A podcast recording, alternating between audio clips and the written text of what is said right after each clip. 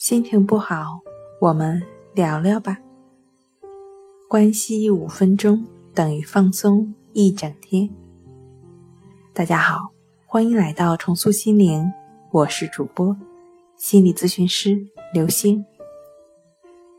今天要分享的作品是强迫症的三田疗法和中国传统文化的联系。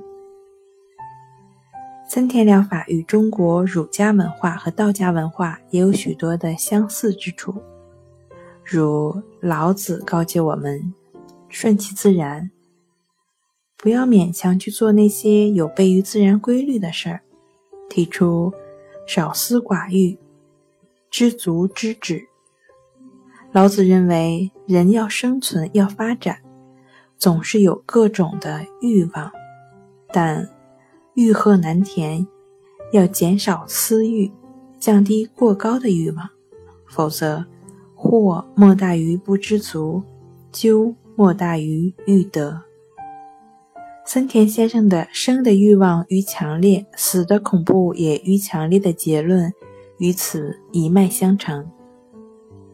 在治疗方法上，森田疗法中的卧床疗法与道家的静坐法。异曲同工，而佛教禅宗的丹柴运米无非妙道，则反映在森田的作业疗法上。森田的博文症状、忍受痛苦、为所当为，与庄子的顺应自然、无为而治如出一辙。可以看出，森田理论。